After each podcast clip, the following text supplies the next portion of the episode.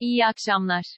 İlk günde 254 bin kişi aşılandı. Sağlık Bakanı Fahrettin Koca, bugün başlayan aşılama çalışması ile birlikte birinci doz koronavas aşısını olan sağlık çalışanı sayısının 100 bini geçtiğini açıkladı. Bakan Koca, Twitter'dan, Türkiye İlaç ve Tıbbi Cihaz Kurumunca yapılan analizlerin ardından, acil kullanım onayı, verilen ve sağlık çalışanlarına uygulanmaya başlanan koronavas aşısına ilişkin paylaşımda bulundu. Şu an itibarıyla birinci doz aşısını olan sağlık çalışanı sayısı 100 bini geçti. Türkiye aşı programı uygulamakta güçlü bir altyapıya sahiptir. Bu güce inanan, destek veren herkese teşekkür ederim. Aşı uygulanan sağlık çalışanı sayısı, bakanlığın internet sitesindeki bağlantıdan anlık olarak güncelleniyor. Saat 18.30 itibariyle canlı sayıma göre 254 bin kişinin aşılandığı görüldü. Cumhurbaşkanı Erdoğan da akşamüstü itibariyle Ankara Şehir Hastanesi'nde COVID-19 aşısı yaptırdı. Erdoğan, sosyal medya uygulaması Telegram'dan yaptığı paylaşımda, ben de aşı oldum, İnşallah çok kısa süre içinde tüm vatandaşlarımızı aşılamayı hedefliyoruz, ifadelerini kullandı. OECD, Türkiye için daralma beklentisini revize etti. Ekonomik İşbirliği ve Kalkınma Örgütü'nün, OECD, Türkiye hakkında her iki yılda bir hazırlanan ekonomik inceleme raporu yayınlandı. Rapora göre OECD, Türkiye ekonomisine ilişkin 2020 daralma beklentisini %1,3'ten %0,2'ye revize etti. Türkiye'de salgının ilk dalgasının ardından yaşanan toparlanmanın güçlü olduğunu ancak ekonominin ters rüzgarlarla karşı karşıya olduğuna işaret edilen raporda, salgının ekonomik faaliyet üzerindeki etkisinin bölgedeki diğer ülkelere göre daha sonra ortaya çıktığı ancak keskin olduğu aktarıldı.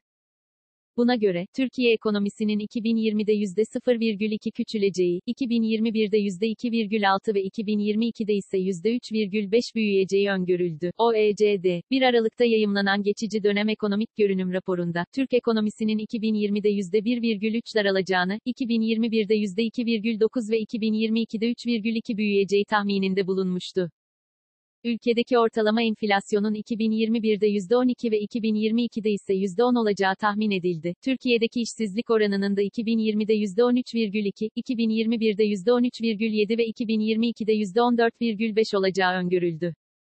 Türkiye'de 2020'de 1 milyon 499 bin 316 konut satıldı. Türkiye İstatistik Kurumu, geçen yılın Aralık ayı ve 2020 yılına ilişkin konut satış istatistiklerini açıkladı. Buna göre, konut satışları 2020'de bir önceki yıla göre %11,2 artarak 1 milyon 499 bin 316'ya ulaştı. Ocak-Aralık döneminde ipotekli konut satışı %72,4 artarak 573.337, diğer satış türlerinde ise %8,9 azalarak 925.979 oldu. 2020 yılında ipotekli satışların payı %38,2, diğer satışların payı %61,8 gerçekleşti. Bu dönemde ilk defa satılan konutlar %8,2 azalarak 469.740 oldu. İkinci el konut satışları da %23 artarak 1.029.576 olarak gerçekleşti. İlk el konut satış oranı %31,3, ikinci el konut satış oranı %68,7 olarak hesaplandı. Konut satışlarında 2020'de İstanbul 265.098 konut satışı ve %17,7 pay ile ilk sırayı aldı. İstanbul'u 157.095 konut satışı ve %10,5 pay ile Ankara, 93.457 konut satışı ve %6,2 pay ile İzmir izledi. En az satış ise 192 konut ile Ardahan'da oldu. Evde ürettiği ürünü internetten satanlar vergi avantajı için muafiyet belgesi alacak geçen yılın Kasım ayında yasalaşan bazı alacakların yeniden yapılandırılması ile bazı kanunlarda değişiklik yapılması hakkında kanun ile gelir vergisi kanununda değişiklik yapılarak evdeki üretimlerini internetten satanlara vergi muafiyeti tanındı. Düzenlemeye göre, ayrı bir iş yeri açmadan ve sanayi tipi veya seri üretim yapabilen makine, alet kullanmadan oturdukları evlerde imal ettikleri malları internet ve benzeri elektronik ortamlar üzerinden satanların bu faaliyetleri esnaf muaflığı kapsamına alınacak.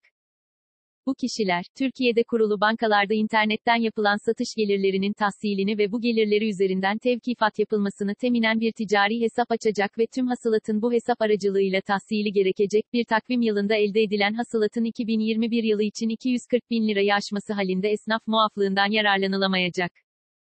EBRD, 2020'de 1,7 milyar avro ile en büyük yatırımı Türkiye'ye yaptı. Avrupa İmar ve Kalkınma Bankası'ndan, EBRD, yapılan açıklamada, bankanın yeni tip koronavirüs salgınının damga vurduğu 2020'de Türkiye ekonomisine destek verdiği belirtildi.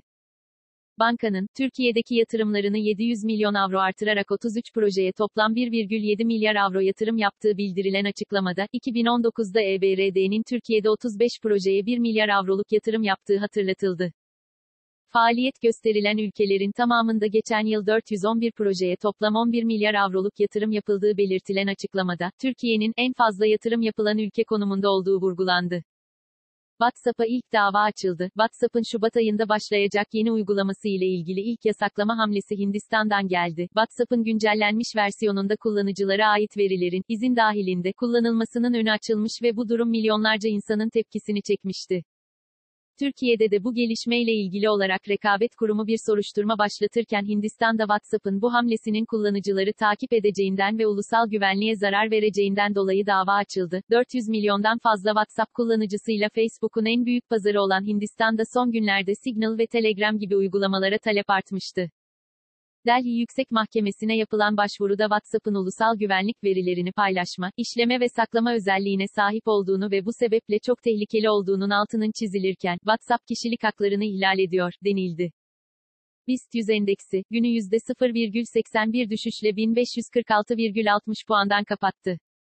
Saat 19 itibarıyla ABD doları 7 lira 36 kuruş, avro ise 8 lira 95 kuruştan işlem görüyor. Bugün Google'da en çok arama yapılan ilk 5 başlık şu şekilde. 1. KPSS tercih sonuçları. 2. Başakşehir. 3. Papu Gomez. 4. Anksiyete nedir? 5. James Harden. Bugün Twitter gündemi ise şöyle. 1. Hashtag Zübeyde Hanım. 2. Hashtag Koronavas. 3. Hashtag Perşembe.